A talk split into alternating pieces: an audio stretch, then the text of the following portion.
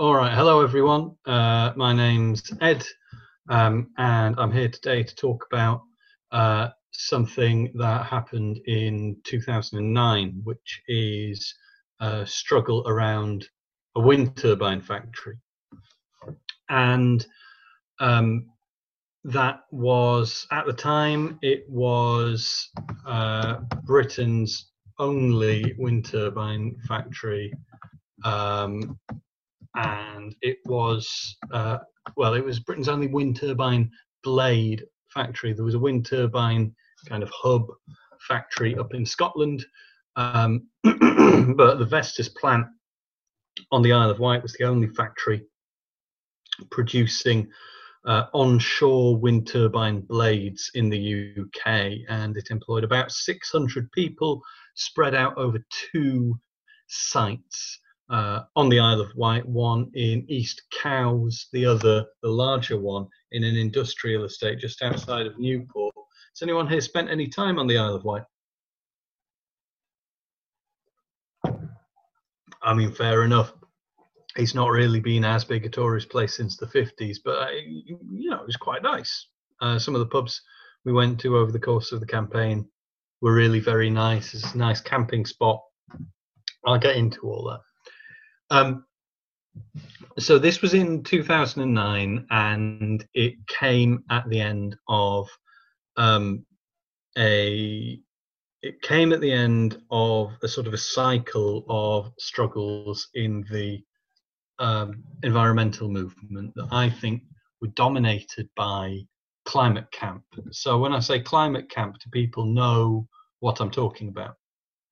People familiar with uh, what climate camp was? No. Yes, no, maybe. Um, so, climate camp was an annual uh, protest camp which was set up uh, after I think the G8 came to Gleneagles. Um, so there was a meeting of the G8 up in Scotland. There was a big protest camp there, and loads of protest um, went on around it. And out of that, uh, kind of very much anarchist influenced, direct action focused protest movement came the idea for an annual climate camp. And there was, you know, there was a broader environmental direct action movement surrounding the climate camps. And you still see echoes of that in terms of what's going on in the UK today. So, one important element of what was happening was an organization called Plane Stupid, uh, and that was an organization that would do very dramatic direct action stuff in order to raise awareness around the problems with the aviation industry. These guys would uh, go and lock themselves onto runways and get arrested uh, on runways um, trying to stop flights, and they create a big um, the big sensation, a big political sensation, and you can see echoes of that approach with the uh, very courageous anti-deportation activists who recently got nicked and threatened with a very long jail sentence for stopping a deportation charter flight uh, just a couple of years ago.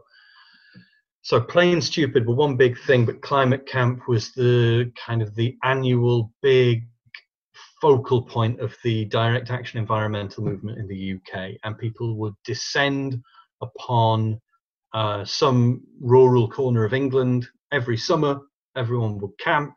There would be compost toilets, which were really grim, um, and there would be big, um, you know, big discussions going on. So uh, there would be meetings um, workshops discussing all sorts of elements of politics. But the big set piece thing is that every year there was a major piece of direct action aimed at shutting down a nearby carbon intensive piece of infrastructure. So the camp would always take place near an airport or near a coal fired power station or near something, you know, something very polluting with a big chimney on it, and people would go and they would try and shut the thing down.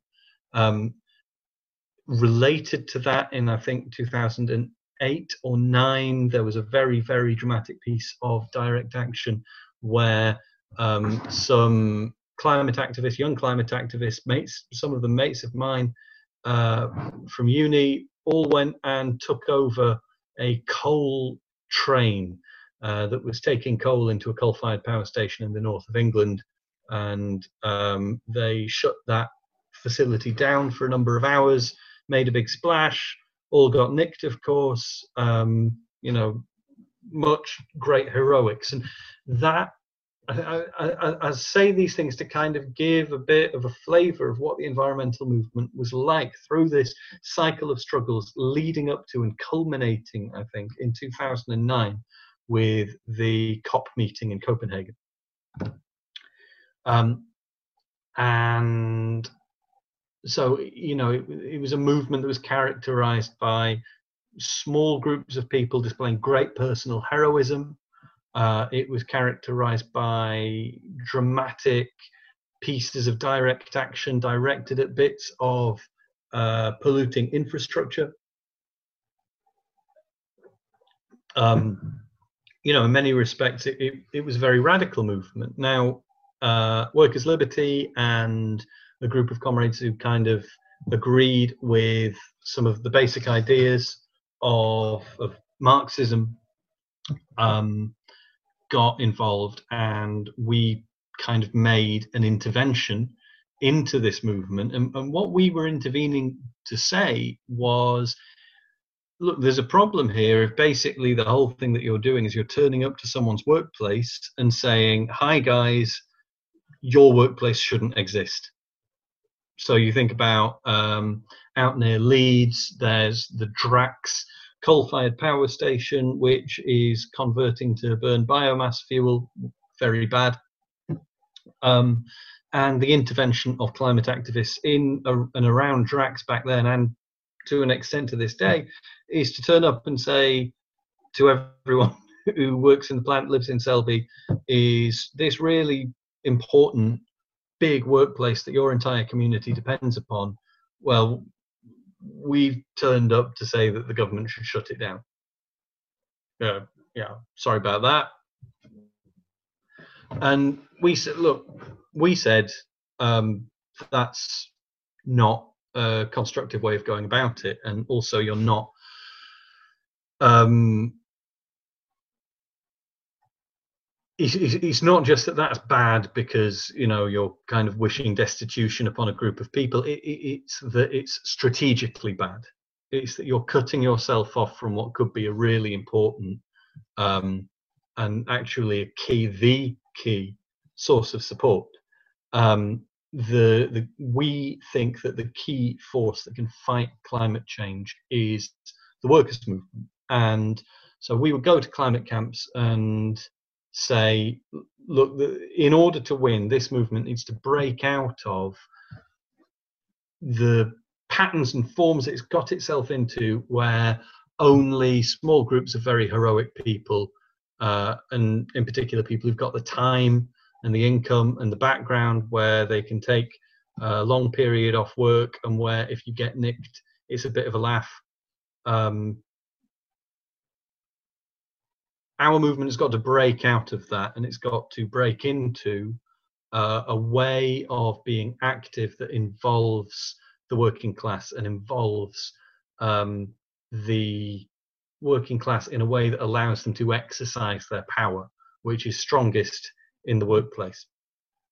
And, and, and that was the kind of thing that we were saying. And then the financial crash happened, and um, the climate camp in 2009, which turned out to be, I think, the last climate camp, was held uh, on Blackheath uh, in southeast London, overlooking the city of London, overlooking, you know, all these uh, iconic bank towers down in Greenwich and Canary Wharf.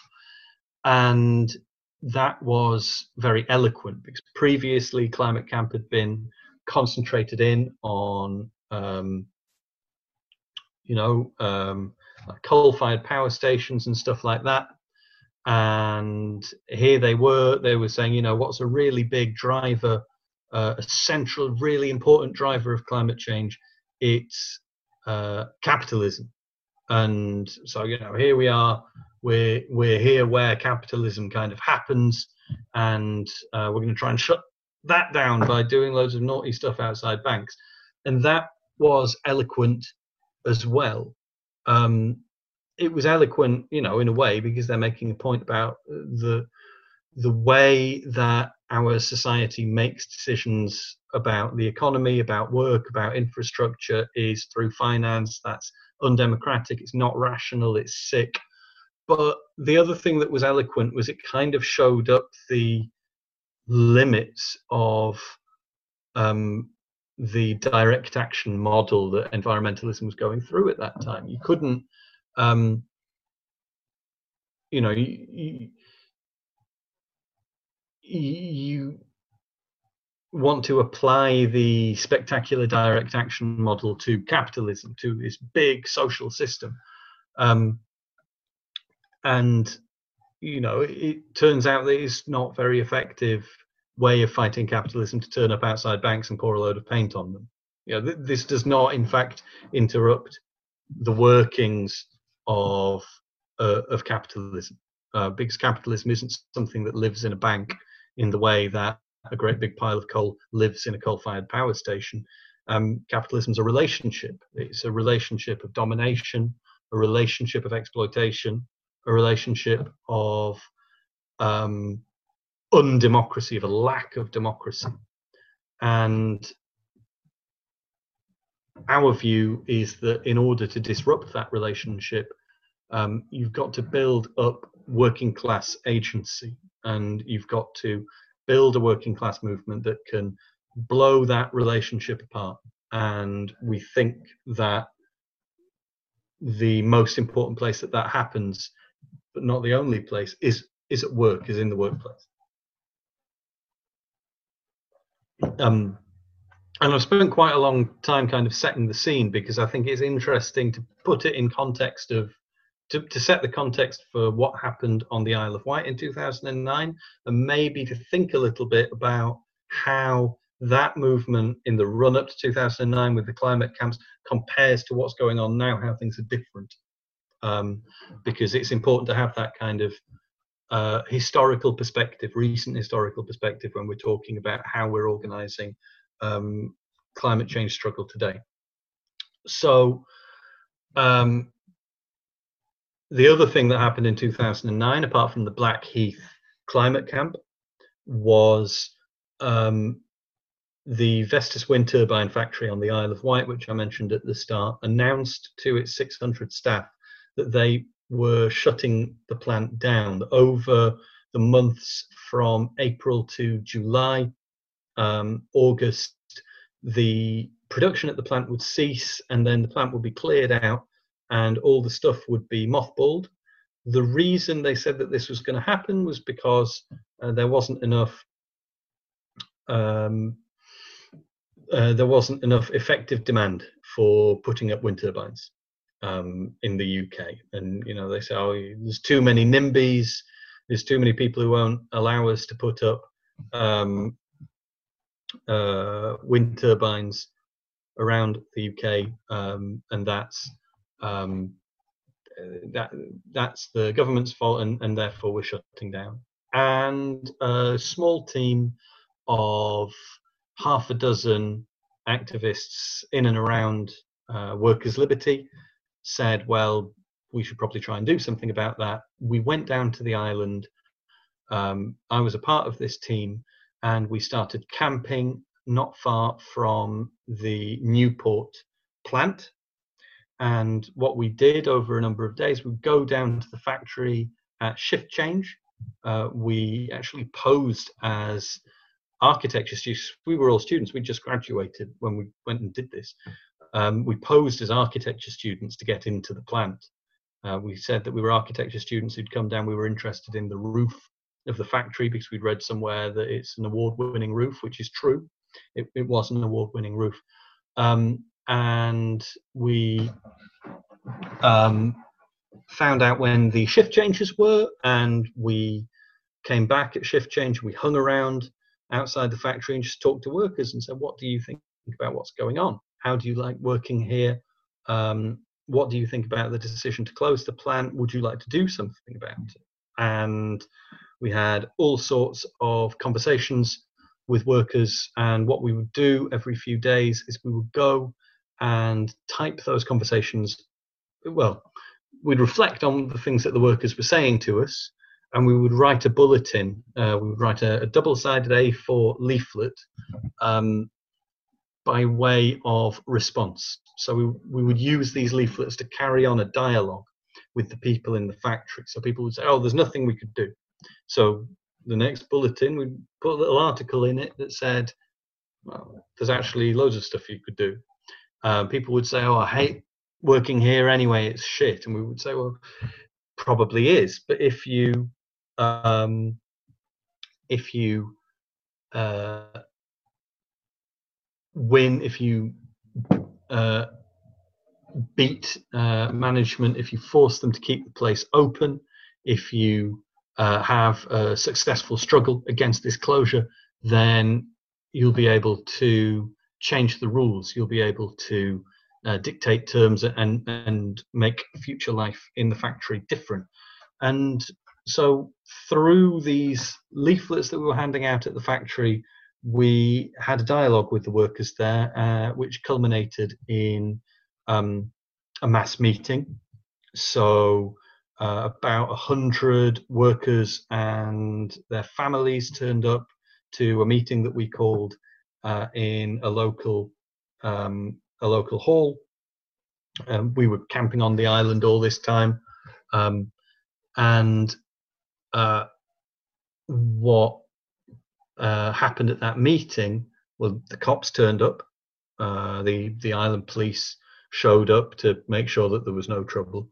Um, the company sent a company spy who hung out at the back of the meeting. I thought that was a nice touch, and um, we got a very special guest speaker in. So the closure of the Vestas plant was taking place in the context of the credit crunch. So before the uh, great financial crash in 2008 became kind of transformed into a crisis of public finances. It was first a credit crunch for private businesses. Lots of private firms were laying people off all over the UK. And one of the most important workers' responses to those big layoffs had come in the form of a factory occupation at a car dashboard manufacturing business called Visteon. And they had two plants, one in Northern Ireland and one in Enfield in North London. And they um, uh, occupied the plant. They seized the plant when they were told that they were being sent home. And not only were they all being dismissed, but as a cherry on top, the employer told them that they they'd actually had to spend all of their pension money and severance pay. Um, so, you know, sorry, go home. So uh, the workers at Visteon Enfield took over the factory and they held those buildings until they got their um, until they got their uh, severance pay and pensions back. And that was a, a, long and very difficult fight, but you know they they stuck it out. Very good. Um, and for this mass meeting on the Isle of Wight, in our leaflets, we'd been talking about what the Visteon workers have been doing. And for this meeting on the Isle of Wight, we got in touch with and we brought over uh, a um, uh, uh, the convener, the union convener of uh, the Visteon Enfield Unite plant. Uh, that was a guy called Ron Clark, and he was the leader of one of the leaders of the occupation uh, down in uh, down in Enfield. Uh, so he came and he addressed the workers and he said what they'd done, and that was very inspiring. I gave a speech as well. It wasn't as inspiring, um, and um, at the end of the meeting, a small group of workers formed a little committee and they started beavering away inside the factory. There was no union in the plant, like many private sector manufacturers. It was strongly anti-union. Um, so they carried on their organising work in secret. Uh, Comrades from Workers' Liberty helped this committee do things like Uh, we ran a workshop about how to map a workplace. So we did mapping exercises, and they went and made maps of who works where, on what shift, on what machine, on what day, what time of day. And um, they organized the workplace in a matter of weeks. Um, and the time came to launch the occupation, and uh, the day before they were planning to spring the occupation, having spoken to everyone, all the 200 workers who would be on that shift at that time. Um, the day before they sprang this occupation, the um, managers got wind of it. Uh, two um, backwards workers informed on the organizers in the plant, and the management um, started a lockout. Uh, it was quite dramatic, actually. One of the workers, Sean, uh, who had been organizing it, he went home after getting bollocked by the manager uh, after the lockout began, and um, he tried to set back off from his house to take part in some last minute urgent organizing business to get the show on the road, only to find that the works manager, Paddy Weir, had parked his vehicle across Sean's drive, preventing him from getting his car out. Uh, with the result that Sean didn't wind up inside the occupation, he was running the press operation from outside. Anyway, that night, prematurely, the occupation was sprung.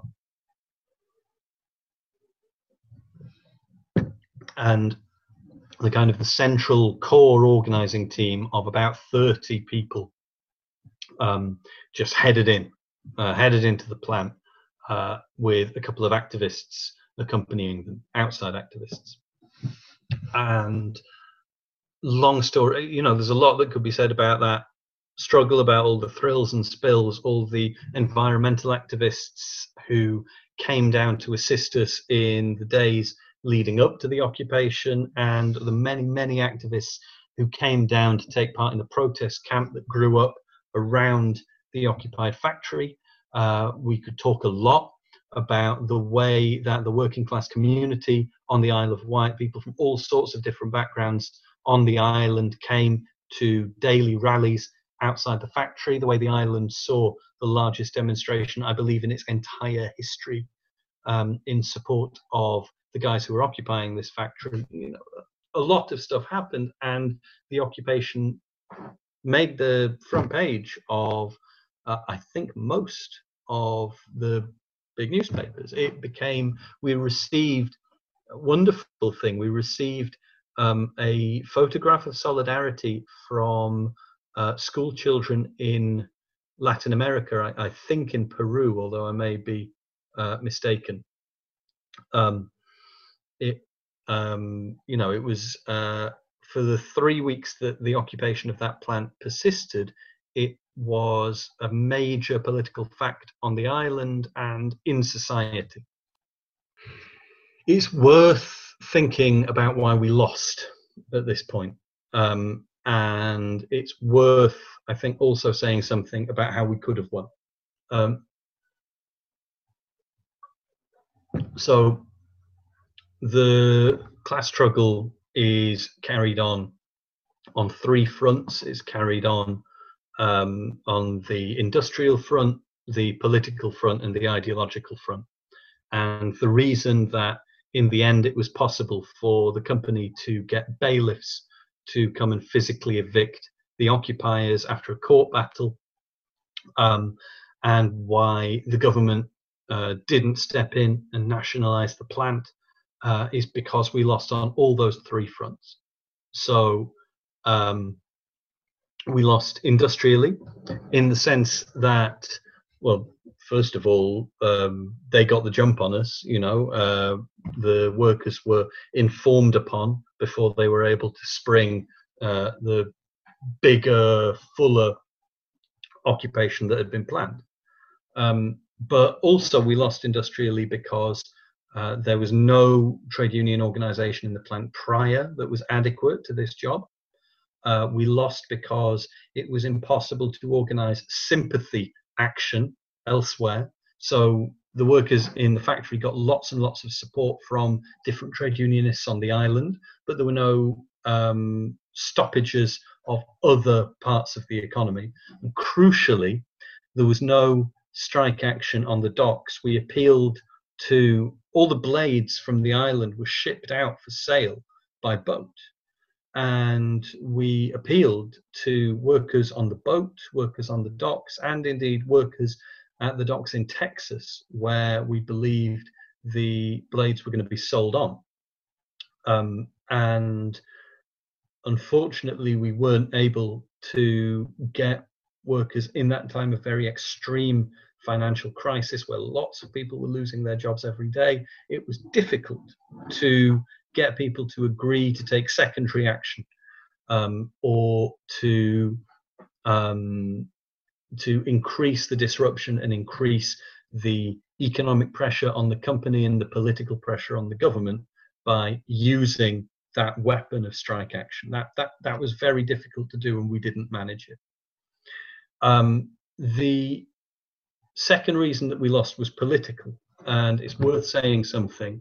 Uh, it was worth dwelling on this a little bit. So where we are at the minute is um, Ed Miliband has just been returned to his post as um, the um, minister, the shadow minister for energy. Now, at this time in 2009, there was a Labour government. Ed Miliband was the minister for energy, and shortly before the closure of the Vestas plant had been announced, um, Ed Miliband had been boasting about how there was going to be a green industrial revolution in the UK.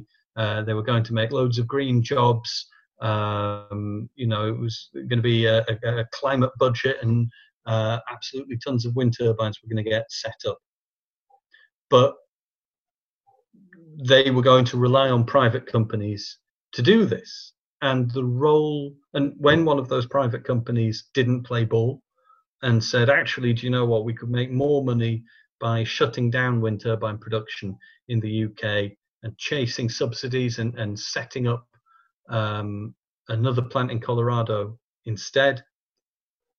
Ed Miliband's uh, response was to ring the local Labour Party activists, uh, the, the uh, local Labour Party leaders on the Isle of Wight, and say, Are you mad?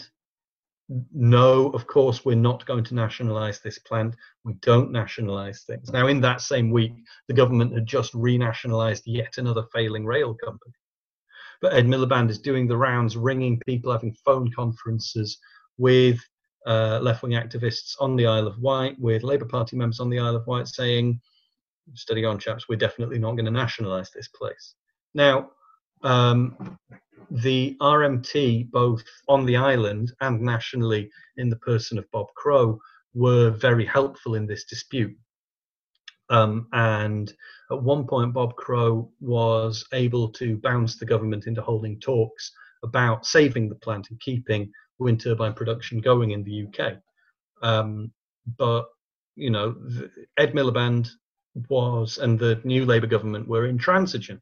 We don't nationalise things. Now, this is a government of what is in UK politics supposed to be the party of the workers, and it's a problem that the an overwhelmingly popular measure amongst all the workers on the Isle of Wight, the nationalisation of the Vestas plant in order to save wind turbine production was absolutely comprehensively vetoed because the Labour Party uh, ref- absolutely refused to make any inroads into the rights of private property. Um, that was a big problem, and it sort of tells you something about, you know, our movement needs to fight on the political front it needs to fight on the political level. It needs to win political representation for the working class. And the problem that we've got with the Labour Party is we've sort of got political representation for the working class, but we've also, in a very real way, not. Um, and our task is to make that political representation as real as possible and to fight for a government which is authentically a workers' government. Um, more, you know, in, in, a way that the new Labour government that hung out these workers and the environment to dry was not. And I think it should be a matter of great concern for the whole environmental movement that this guy, the author of this debacle, Ed Miliband, is back uh, as uh, Shadow Energy and Environment Secretary. And then related to that, you know, Engels says class struggle goes on on the industrial level, the political level, and also on the ideological level. And on the ideological level, I think that's kind of interesting to think about as well. Um, it, the idea that you solve problems by nationalizing things is is actually quite taboo in British politics. It was then, and even more recently, when Friends of Workers' Liberty have been pushing for a more radical set of politics to come through the, uh, the, the Green New Deal policy debate that's been going on in the Labour Party, there's been a lot of pushback against the idea of public ownership as you know a, a, a, a key uh, way of solving climate change. The idea that in order to resolve climate change, you need massive public ownership of industry um, in order to subordinate industry to democratic control and sort things out. People push back against that, and sometimes, oddly, it's ostensibly quite left-wing people who push back against that with real venom uh, because they think that you're going too far. And that's, you know, that that is an ideological battle at work inside the workers' movement, most importantly of all. And it's, you know, we've got to change the ideas in people's heads um, in order to get to where we need to go. So industrially, politically, and ideologically, we lost. And you know, not just us, but the whole movement lost in 2009. Uh, at the same time that this struggle was going on, there was the uh, COP uh, conference going on in Denmark, and uh, at that conference, you know, um, there was an enormous amount of hype around this meeting of uh, capitalist governments from all over the world talking about, you know, they're going to make an agreement to sort out climate change. Um, and the uh, outcome of it was it was a debacle. It didn't come off. Um, there was nothing like the limited but very significant agreement that came out of Paris a couple of years ago. Um, it was generally regarded as a farce and a failure. And after that, a combination of that and the movement of the focus of struggle onto um, class struggles around distribution of wealth in the time of the economic crash uh, after 2008, all of that stuff kind of drowned out that movement. That whole cycle of struggles ended. And I want to end by talking briefly about the cycle of struggles that began, I guess, about maybe two years ago. Um, you know, we saw uh, in maybe 2017, 2018, uh, a coming back to life of the environmental movement. And actually, I think the basis of the environmental movement that we've got now is better in a lot of different ways than what was going on in 2009.